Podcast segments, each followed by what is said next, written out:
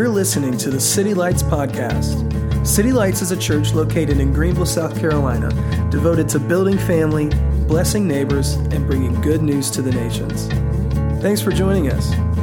Because in high school, I played football, and my knees are not good anymore. So, um, when I every time I bend down, there's just like a every time. Um, I played football in high school. I was not good. I was like the second string of the second string, you know. And so I asked about the sports thing because I, I, specifically remember I was at Greenville High School for a little bit, transferred to Wade Hampton, go Generals, and got some, got some believers in here. And I came out for practice. I'm a freshman, and this was just, it was the worst case scenario. I'm new. And I hadn't really like gotten out on the field at all, you know, because I was a freshman at Greenville High, and then I come over to Wade Hampton still as a freshman. And the coach is like, let's just throw him in and see what he can do, you know? I was like, fun, this will be great. Um, I'm pretty good at like backyard football, you know, that kind of stuff. With the pads and all, not so much. So I get out there, and they had just one practice jersey left. Now, the normal Wade Hampton practice jerseys were like a burgundy, garnet color. Any of you South Carolina Gamecock fans is like that, you know. And uh, I had this bright cherry red jersey. It was the last one. So I come out late because I'm getting all my pads and stuff. And I step on the field, and the coach is like, hey, you're just going to do a normal halfback draw. We're going to pass you the ball. You're going to find your hole and, and go, you know? I was like, great, sounds good. Soon as I line up, this linebacker, and he was a big guy for 13, 14 years old, he yells, You're mine, Cherry. And I was like, I just don't, I wasn't as like hefty as I am now, you know. I was like maybe 152 pounds, like I was real tiny. And I just went, this, this isn't good. This isn't good. And so I get down for the play, and I, the, the guy hikes the ball. He hands it to me, and I see a hole, and I'm like, this is my moment. I'm about to show these guys what's up. And I go through the hole, and I come around, and the dude was right here, and he just boom, like hits me from the side. My body goes like this, and I kid you not, it was like a movie. Some other guy comes and hits me this way, and I'm just like, Gah, gah, and I hit the ground. The wind's knocked out of me, and I'm just like, why am I here? What am I doing? the guy comes over to me, and he goes over, he's like, I told you, Cherry. And then he just walked away. And they called me Cherry the rest of the season. That guy, his name was Chris Hicks, and we became best friends the rest of high school. He was, he was like a super close friend of mine. Um, I tell that story because, you know, I got involved with football because I loved playing it. And I remember walking out on that field and he told me I was going to run the play. And it was like my bright eyed, bushy tailed moment. You know, I'm like, I'm going to play football. This is going to be awesome. And then I just got decimated on the practice field of the C team. Like, it's not even, it wasn't even like state championship or anything. And, you know, it's, it's hard because, like, I think like football, or if you guys have played a sport, or if you've gone to college or started a new business venture or anything, you, you come into moments of life and you have this real excitement about things, you know? Um, I know becoming a parent, getting married, like I said, getting a new job or, or things like that. You think things are going to be really awesome. It's going to look like this. And then you meet that linebacker, quote unquote. You have that football moment where life comes and just punches you in the face, and you're like, that's not what I thought this was going to be. I thought this was going to be different. And um, Acts 4 finds us in a, in a really unique place because up until this moment, the disciples have been walking around empowered by the Holy Spirit. They speak in tongues, 3,000 people get saved. Peter and John are walking outside of the temple. They find this guy who's lame and, and they pray over him and he's healed. You know, everything's like, wow, this is so awesome. And like, what if everyday life was like that? It'd be magical. You know what I mean? You just open your mouth and people are getting saved. It'd be great. And this is the first time that they meet resistance. As she just read, this is the first time that not only is it like people might be bothered by what they're doing, but like the big guys are coming. It says the temple guard shows up. These are dudes with spears and swords and shields and stuff. Like, I'd be kind of a little freaked out if I would just healed somebody and then the cops showed up. You know, you're just like, okay, this is new. They're meeting resistance. And, you know, I know a lot of us, and I do as well, we all live in America, you know, and I know we're not all just walking down the streets of downtown and just slinging healing, you know, left and right, and just people are coming back from the dead and all that. But you guys know as well in the story, the Pharisees and the temple guard, this, these aren't the enemy, right? Like, what is the enemy? The spirits and the powers of darkness, right? People aren't our enemy. The enemy is the enemy. Satan is our enemy. The powers of darkness is our enemy. And I think what Acts is inviting us, what Luke is inviting us to learn today, is that these moments of resistance, they don't always come against directly against our faith. You know, it's not just people coming to you and saying, what you believe in is dumb, or this isn't real, or this is like that, or this is like that. Maybe you do face that in your life. But it can also come in, I'm at home. My, my wife and I talk about this all the time, where you're wanting to have a really great day at home. You're wanting your home to be a place of peace and a place of calm. And it just feels like your kids will not let you do that, you know, like because they didn't get enough sleep or they're hungry or, or whatever the thing may be. And that's the resistance. That is darkness. That's like the flesh pushing back at you and going, I see you seeking the kingdom and I'm going to try and stop it. Amen? So, like, in your marriages, with your relationships with your spouse. Some of us got married and we got into marriage and we were so pumped and so stoked and so excited. And then you get about a year, year and a half in, and there are these little things that you're consistently fighting about. Where do you think that comes from? It's not my wife, right? It's our flesh. It's the, it's the kingdoms and the powers of darkness around us trying to keep peace, unity, family life from happening. So that's what I, as, as we're reading today, I'm inviting you to join me with is that life is coming at us hard and fast, and it comes with resistance. It stops us in our tracks. And in those moments where life stops us, and the kingdoms and the powers of darkness try to stop us, are we going to decide to give up? In a moment, I just mean a momentary give up. Am I going to continue doing what Jesus called me to do in this moment, or am I not? Am I going to fall back into my flesh? Am I going to yell at my kids? and hurt them because I'm so angry, right? Am I going to do that to my spouse? Am I going to quit my job just because it got a little hard? You understand what I'm saying? Are we going to quit? Are we going to remain steadfast? And like I said, the enemy uses these everyday experiences to disconnect us from the Lord's vision and purpose for our lives. This journey that we're on, walking with Jesus, was not called to be an easy one. Jesus never in the whole scriptures, if you guys can point to a verse, I will gladly read it. He never said that this was going to be easy. He said, actually, it will be hard. It will be incredibly hard because everything around you is fighting against the kingdom of God. That means it's going to be hard. But what did he also say? Take heart. Because guess what? I conquered all of it. And by my spirit, I'm in you, I'm walking with you. That's good, refreshing news right? The Bible tells us that this battle we have is with the powers of darkness, not flesh and blood, which means that we should war differently. You understand what I'm saying? If, again, I'm only giving context for what I know, um, my wife and I have a conflict.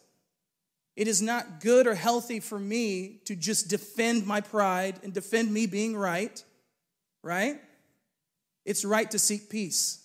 And how do I find peace? Through humility, in service, and listening. I've learned. Listen a little more, right? Took me five and a half years to figure it out, but I'm here.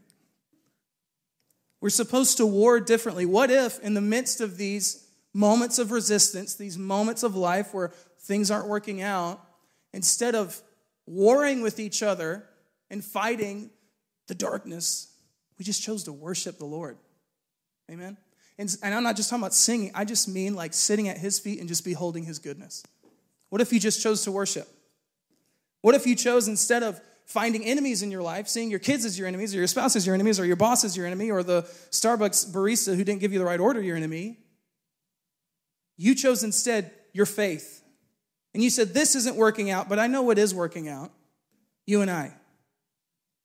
And instead of pursuing after those who have persecuted you and hurt you and harmed you, you chose to pray and pray for them.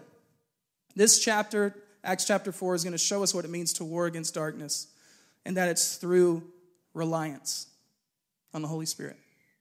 So if you guys have notes, I'd love for you to write that word down reliance.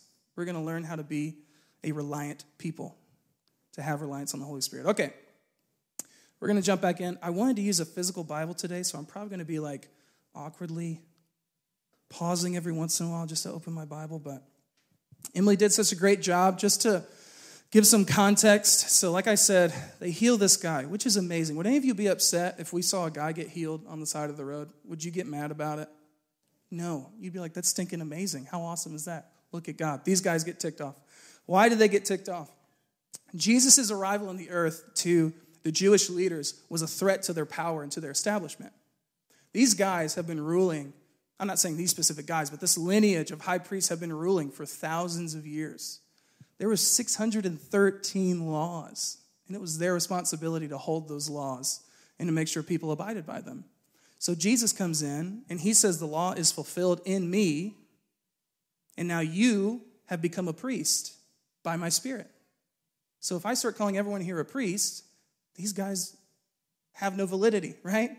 So you understand why they're upset and why they're disturbed. They're not just like, man, these guys are annoying. It's like, no, they're taking my job, my power, my success, my respect, my authority.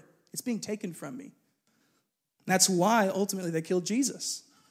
And it's not just that they were preaching because people had come time and time again over time and preached crazy stuff, but it was always like guys who didn't know what they were talking about, you know? But this name Jesus just keeps coming up. Why do we keep hearing this guy's name? Didn't we kill him? Why do they keep saying Jesus? And not just Jesus, but the resurrection of the dead, that there's new life in him. Not just that he rose, but that he's raising us with him. Again, making the high priest look this big. so, what are you here for? What's your job again? So, this is the threat that, that, that's coming against uh, Peter and John. And, and I love that Peter said that. He's like, if you're upset because we healed a sick guy, that's on you, man, but we're just doing our jobs, you know? We're just doing what we saw Jesus do. All right, so we're going to pick up in verse 13. Now, as they observed the confidence of Peter and John and understood that they were uneducated and untrained men, they were amazed and began to recognize them as having been with Jesus. And seeing the man who had been healed standing with them, they had nothing to say in reply. But when they had ordered them to leave the council, they began to confer with one another, saying, What are we to do with these men? For the fact that a noteworthy miracle has taken place through them is apparent to all who live in Jerusalem, and we cannot deny it. But so that it will not spread any further among the people, let's warn them not to speak any longer to any person in this name. And when they had summoned them, they commanded them not to speak or teach at all in the name of Jesus. But Peter and John answered and said to them, Whether it is right in the sight of God to listen to you rather than God, make your own judgment. For we cannot stop speaking about what we have seen and heard. When they had threatened them further, they let them go, finding no basis on which to punish them, on account of the people, because they were all glorifying God for what had happened. For the man on whom this miracle of healing had been performed was more than 40 years old. I'm be honest with you guys, I didn't study the commentary on why it mattered that the guy was 40 years old. There might be some kind of blessing on being 40, I don't know. Um, or making it to 40, I'm not sure. I was reading this book a while back, and it was called Faith for Exiles.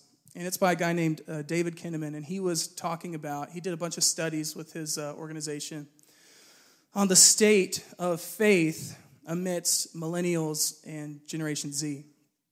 And he was talking about um, what it means to those people when they say that they follow Jesus, when they say that they're Christians. And he had this really good quote um, when he talked about um, how to share your faith with children, with your kids. He said, Experiencing Jesus at an intimate level helps reinforce who they are and what they believe.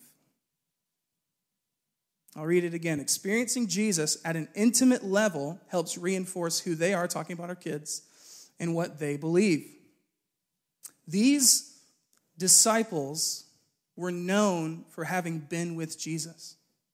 And just a side note, do you guys remember the last time that Peter was known for being with Jesus? What, did, what was his response the last time somebody said, Hey, you were with that Jesus guy? I don't know what you're talking about.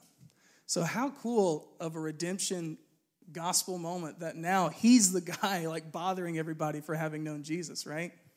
Just how God can restore something is so beautiful. These guys were known. It wasn't just that they had seen them with Jesus, but it's like there's something on them that they've been hanging out with Jesus, right? When I, I took that quote away because I mean, my wife and I both, we, we think all the time about how to share our faith with our kids and how to invite our kids into faith. And I've just come to realize that the children and us as grown ups, we have to have an intimate connection. You can't teach your kids into Jesus. You understand what I'm saying? We need the Bible and we need scripture and truth, but you can't teach faith into people. It has to be connected by the Spirit. The Spirit has to call them and draw them and bring them into faith. And that's the difference between just any Joe Schmo of the day and Peter and John. These guys have been with Jesus. They look like it, they sound like it, they're bold, they have faith. There's something different about these guys. Jesus' disciples, they had a genuine relationship with Jesus, and they didn't have one with a religious institution. And that's what the Pharisees represented was this institution of religion. They didn't have a relationship with the laws, they had a relationship with the King of Life. And that was different. You understand what I'm saying? They came into this moment, saw a man who had an issue, said, I can't give you money, but I can pray for you. And the fact that it bothered the Jewish leaders that that guy was healed is a clear diagnostic. These guys want Jesus, they want kingdom. These guys just want infrastructure and institution. Um, you guys know Evan Barnes goes to our church. He does some of our video stuff and things like that. Evan has these Evanisms. And he has these like ways that he says different, it's his personality. He says things in funny ways, and there are these isms. Like you've probably heard, dang. That's Evan, okay? That's Evan saying, dang. Um, or if you tell him, hey man, I'm good for coffee tomorrow, he'll go, I. Like it's not all right, it's I. Um, so much so that not only have I started to take in some of these Evanisms, but my kids have taken in these Evanisms.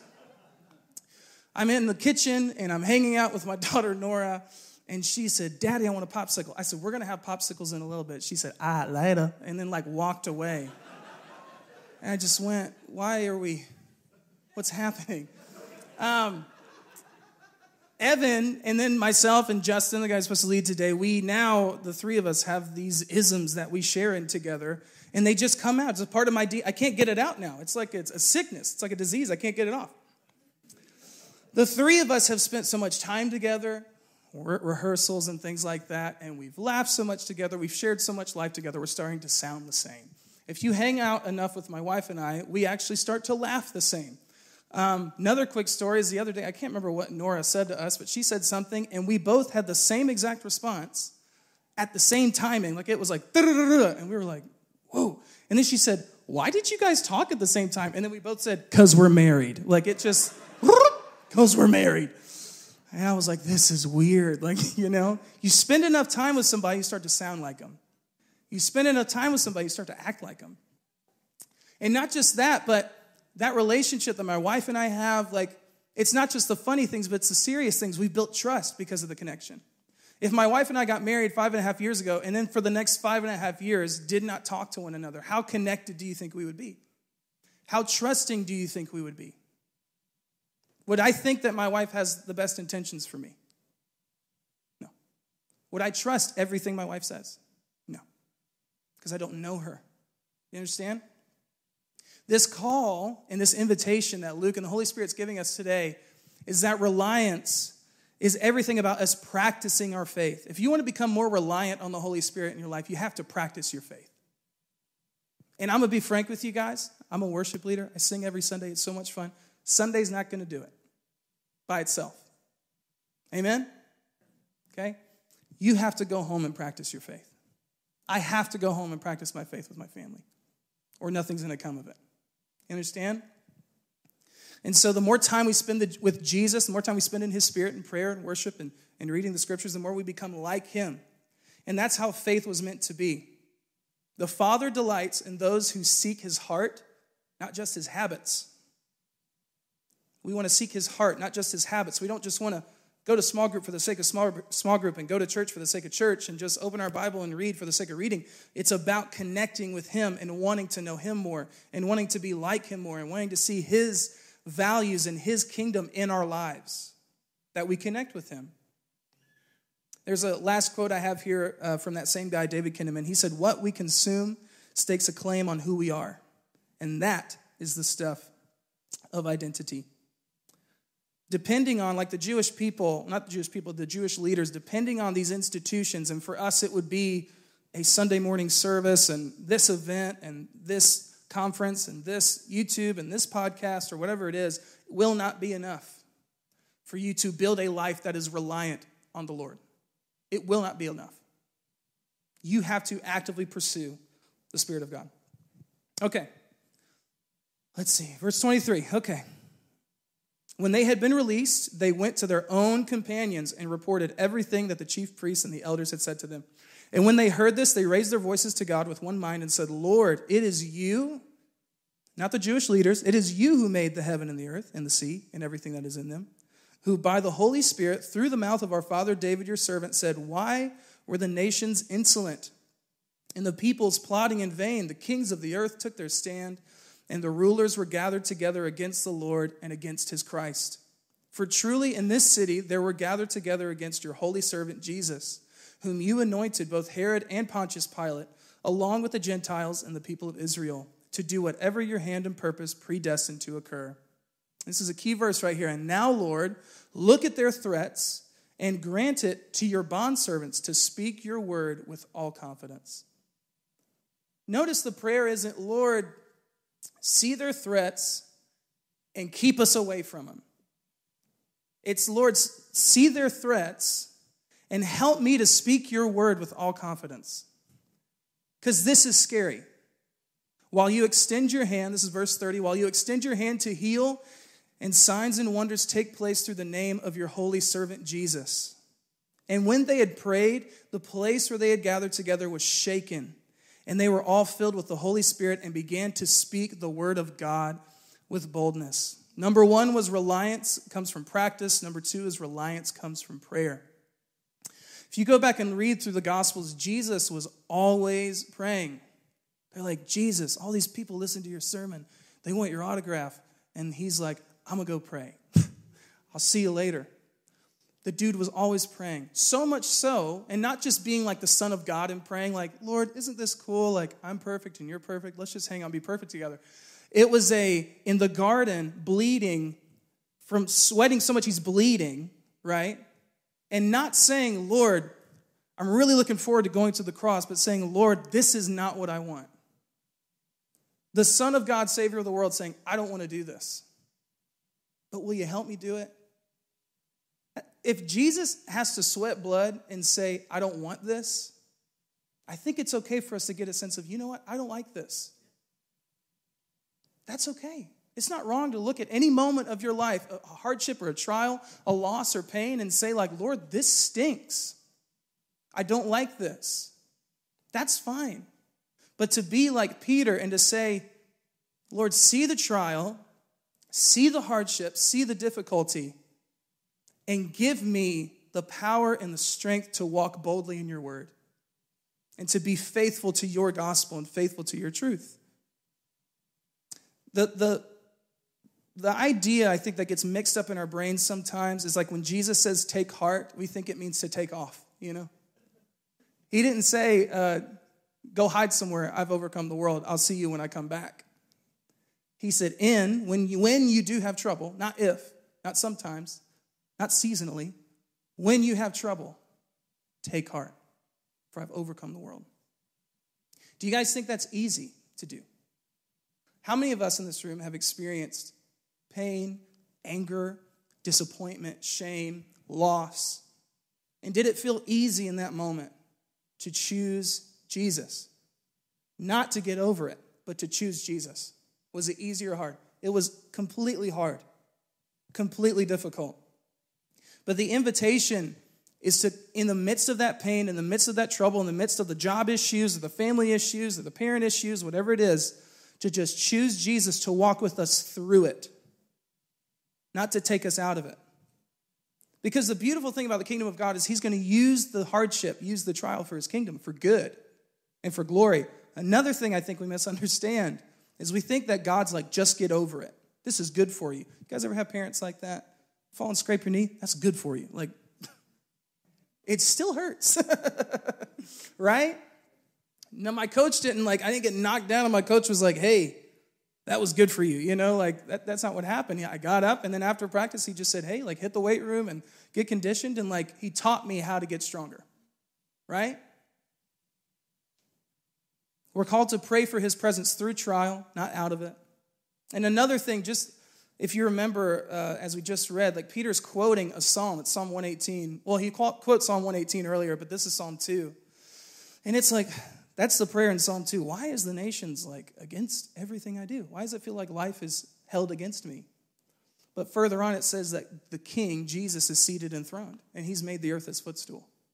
That's the overcoming peace and what we're called to do. So um, I thought of uh, Emily has said this a lot, and my mother in law, Holly, who's in here, she's awesome, um, used to be a deacon, deaconess. And uh, she, Emily told me about this, but I've also seen it. She has like scripture all around her house. Um, which uh, you know when i first like started hanging out at the house i thought it was so cool you know because i didn't grow up in a christian home you know so i'm like look at this like i'm like washing my hands it's like let your lips let your words be as sweet honeycomb and, and i'm like yes lord like I'm just getting encouraged in the house, you know? And Emily brought up how when she was a kid, they would do something wrong, and, and Holly would just be right there with the verse to be like, you know, uh, I, don't, I can't think of any good proverb right now, but, um, and she was like, you know, Emily said this the other day, as a kid, I, I couldn't stand it, you know? But now that I'm an adult, I'm doing it with my kids, you know? She's like, well, you know what the Bible says, you know? Um, there's a verse in, in Deuteronomy 6, and it says that you should take the word of God and you should put it over your doorpost. You should write it across your forehead.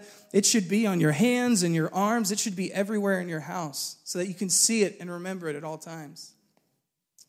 And that's why we were given the word, right? It wasn't just a, a book that's supposed to be ancient, not make any sense, and we're supposed to begrudgingly look at it every once in a while and read John 3.16 and remember how good it is that the cross is awesome. It's like, no, this is your like your life jacket. This is your lifeboat, your life raft when the storm is hitting. You're supposed to hop on this book right here and let it give you life, which is why Peter says that, like, Lord, I'm not surprised that the trial's happening because you said it would. You said that the nations would rage. You said that the people would plot in vain. You said this would happen. I'm not shocked. So help me get through it. So, just a question uh, before we start closing up here in a moment. Are you investing in your soul and storing up truth for the upcoming seasons of trouble. I'm going to be honest, like when the hardship comes, it, it's not that it's too late to start digging into prayer and scripture, but it's better to have been doing it in the good, easy seasons because those scriptures will come to your mind. And you'll start remembering, well, you know, Lord, you said in this world I will have trouble, so I'm going to take heart. You know, like, and it seems cheesy and it seems cliche, but it's real. It's real. What else is going to get you through those seasons? Seriously, what else is going to get you through the hard seasons of life other than Jesus and His Word? What He said and what He's saying by His Spirit. You know what I mean? I can't think of anything right now that's going to matter. So, are you investing in that right now? Okay. I'm trying to like hurry up. I told Ashley I'm tr- going to try and be short, and I'm just not being short right now. Um, verse 32. So, this is like they come out of it all of Peter and John's posse comes and picks him up out of prison. And he's telling them what happened. They're praying and they're saying, Lord, like, just lead us. And this is what the church is doing. The religious institution is condemning and imprisoning, trying to silence, trying to create a resistance from the kingdom moving. This is what the church is doing. And the congregation of those who believed were of one heart and soul. And not one of them claimed that anything belonging to him was his own but all things were common property to them. And with great power, the apostles were giving testimony to the resurrection of the Lord Jesus, and abundant grace was upon them all. For there was not a needy person among them. For all who were owners of land or houses would sell them and bring the proceeds of the sales and lay them at the apostles' feet, and they would be distributed to each, each to the extent that any had need. Now Joseph, a Levite of Cyprian birth, who was also called Barnabas by the apostles, which translated means son of encouragement, owned a tract of land. So he sold it and brought the money and laid it at the apostles' feet. The religious leaders are trying to hold on to something the church is, is giving away. This is a picture of the gospel. The gospel is not something to be hoarded, it's something to be extended. Especially when life is hard. To be generous and to give away. Right? Not only is this a good thing to do, a right thing to do, but this is the ultimate prophecy of what the kingdom of God was supposed to look like. So we're going to go back into Deuteronomy 15. I'm going to read this quickly, but this is from the Torah, thousands of years earlier, before the disciples were doing this. This is starting in verse 7. It says, If there is a poor person among you, one of your brothers, in any of your towns in your land which the Lord your God is giving you, you shall not harden your heart, nor close your hand from your poor brother. But you shall fully open your hand to him and generously lend him enough for his need and whatever he lacks. Be careful that there is no mean spirited thought in your heart, such as the seventh year, the year of release of debts is near, and your eye is malicious towards your poor brother, and you give him nothing. Then he may cry out to the Lord against you, and it will be a sin in you. You shall generously give to him, and your heart shall not be grudging when you give to him. Because for this thing the Lord your God will bless you in all your work, in all of your undertakings. So that just means to tithe. Make sure you're tithing every. I'm just kidding. the entirety of God's covenant from Genesis 1 to this moment, that is what the kingdom is supposed to look like a kingdom of generosity. Some of you may be familiar, but one of the commands in Deuteronomy is that if you are a farmer and your harvest comes, you're supposed to leave on the outside of your land, you're supposed to leave enough harvest for the poor to come and grab what they need. It was a lifestyle of thinking of others. Not when it's convenient, not when I just got paid. You know what I mean? Like it was a at all times hard, easy, much, little, feast, famine. I could go on for days and days. Like you're supposed to be thinking of others because that's what the kingdom is. And this just goes to prove they're already starting to face persecution. By the way, it's going to get worse, it's not going to get easier. But as things get worse for the disciples, the kingdom gets bigger and bigger and bigger. Because the kingdom of God, the gospel is that I would give my life away, I would give my flesh up. I would give everything, my pride, my selfishness, my need up for the sake of the kingdom of God. And that boldness not only glorifies God, not only, as Matthew 6 says, gives me everything I need that I'm taken care of, but the world around me is blessed by it. Um, this is all for the disciples a piece of Jesus' death, burial, and resurrection that because my debt has been paid, because my sin has been removed, I now can give away. The Holy Spirit was given to us not to see magic tricks, but to be a blessing. Right? Sometimes it looks like miracles, sometimes it looks like prophetic words, and all that stuff is so good. It also can look like that guy at QT that keeps bothering you and just giving him his money. I have a really funny story, I'm gonna share it real quick. I'm at QT. I love QT. In the QT, I was picking up slushies or something, I can't remember. And I'm coming out, and this guy's at the gas pump, and he stops me. Sound like he was like a Caribbean bro. Like he was, he was like, "Hey man, let me have twenty dollars," you know. And I was like, uh, "Okay." Strangely enough, I had exactly twenty dollars in my wallet, and I usually don't carry cash. And I said, "Oh," I was like, "Do you need food or something?" He's, and he, this is exactly what he said. I'm trying to buy some ganja, bruh. Dude wanted to buy marijuana with my twenty dollars. And he told me the truth, you know? I was like, this is great. Y'all are gonna think I'm crazy. I'm telling the truth. Start talking to this guy, and I'm like, okay. trying to tread lightly, you know? And, and so uh, I was like, okay, uh, do you live around here? You know, trying to get to know him a little bit. Get into this whole conversation. And uh, I just, guys, and I, I didn't know a more eloquent, eloquent way to say it. But I just said, man, do you know Jesus? And he said, Nah, man. And I was like, Okay. He said, Jesus never did anything good for me. This guy had anger in his heart.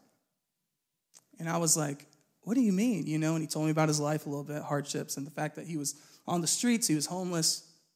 He said, God ain't never done anything for me. I said, Dude, every good thing you've had in your life is from God. I said, Every good thing. And I start just talking, again, not eloquently at all. But then I said, And I'm going to give you this $20 and I don't want you to spend it on pot, dude. I want you to go get yourself some food. I said, but I'm giving it to you because I feel that the Holy Spirit told me to give you this $20. But know that this $20 is from the Spirit in me, from a God that says he loves you. and that He gives good gifts, not $20 bills, but He gives you life, man. He gives you purpose. You do whatever you want with that $20, not on me. And no matter what you do, Jesus loves you, dude. He cries. He tries to give the $20 back. Says, I don't deserve it. I said, on the contrary, you do because of his cross, dude. I said, You have life because of his cross and his resurrection. I said, Go follow Jesus. Didn't feel the, the Holy Spirit did not say pray for him or anything. I gave him a big hug. He's crying. I got pumped my gas and I took off. I don't know what's going on with that guy. But I knew that my $20, I knew that my time was not my own in that moment. How many other people have I overlooked in my life? Because I don't think they deserve it. Because I don't think they're working hard enough to get out of the rut they're in. Whatever it may be is not up to you. We are called to look like fools in this world, to waste our money, to waste that paper, because it's meaningless compared to an eternity of his kingdom. His life in that man matters more to me than a $20 bill. I've got other $20 bills, right? I don't need it. So, that's my story. I'm going to go ahead and wrap up and skip a couple things. Um, I've got three questions. I was going to say uh, the band can come up, but that's just me. Um, and Liz, Liz can come up if she's around. Um, but uh, man, thank you guys for, for being so great and, and you know, listen to me talk and everything. Um, these are the intentional questions this morning. Number one is Will we practice reliance or independence? Are you going to run your life or are you going to let the Holy Spirit run your life? Are you going to let the world dictate your faith or are you going to call for faith in the Holy Spirit to dictate your world? There's a specific moment in David and Goliath's battle. We always talk about facing the giants and everything and, and all that. But it's when David looks at Goliath, and Goliath is like, You're so tiny, and, and you know, he's laughing at David. And David looks at me and he says, You are defying my God. And that's why I'm standing here. Because you disrespected my God, man, and I can't allow it to happen. He's probably like five three, like Kevin Hart size, you know what I mean? And he's got these rocks, and he's like, I'm not having it, you know? Like, I just think that's so great. He's like, You're not gonna do it today. And and I just think that's what that's what the call is. So that comes from David abiding in the presence of the Lord. So, are we going to become a people who rely on God or are we going to remain independent? Number two is will we pray through trial or will we run away from it or avoid it? Trial, again, this is not just being persecuted for your faith, this is life happening to you. When the money runs out, when you lose your job, when there's a death in your family, uh, when tragedy strikes, when sin enters into your world or your family, are you going to run away from the presence of the Lord? Are you going to run away from prayer and life? And try and take care of it on your own? Are you going to shove it down inside yourself? You know, it's okay, I got it under control. Or are you going to submit to the healer, to the great physician? Number three, will we find our purpose in his kingdom or continue to create our own? Um, I, I, say this, I think, every time I preach, but it's something that sits in the back of my mind. Um, especially recently, like all this stuff going on with inflation and, and food shortages and what's whatnot. Like, you know, and if you listen to enough radio and media, I mean, you're going to just dig yourself a hole and, and just go under there for a while. Like, it sounds all really scary, you know. But I just keep thinking, not in a Sunday school way, but for real. I, I'm going to breathe my last breath one day on this earth. And the, the things most precious to me, my wife, my kids, whatever my ministry is by the time I pass away, will be a whisper of time. And the rest of that time, called eternity, which sits outside of time, will be spent reveling in the presence of Jesus, in his light that radiates heaven. So, the things I worry about now, the things I get mad about now, the things I spend my money on now, the way I handle conflict, how I speak to my kids, all that stuff, am I going to do it for the kingdom that's going to last or this one that's going to pass away? Sounds old school, maybe. Maybe sounds like something you've heard before, but I want you to really think about that. This is not a joke. We aren't playing games right now. You know what I mean? We got fogs and lights and stuff that, that we do worship and things like that, but like there is a creator, a being that sits outside, outside of our three dimensions. He sits outside of it. and He's sovereign over all of it, not surprised by any of it. And He holds the power of death and life in His hands. That is a scary, humbling thought if you really think about it. So, with all of that, are you just going to keep building your little brick kingdoms today? Or are you just going to let go of it and just follow Him and what He says? Thanks again for joining us. If you have been encouraged or challenged by this message, please give us feedback by leaving a comment on this podcast. For more information on our church, visit us at www.citylights.cc.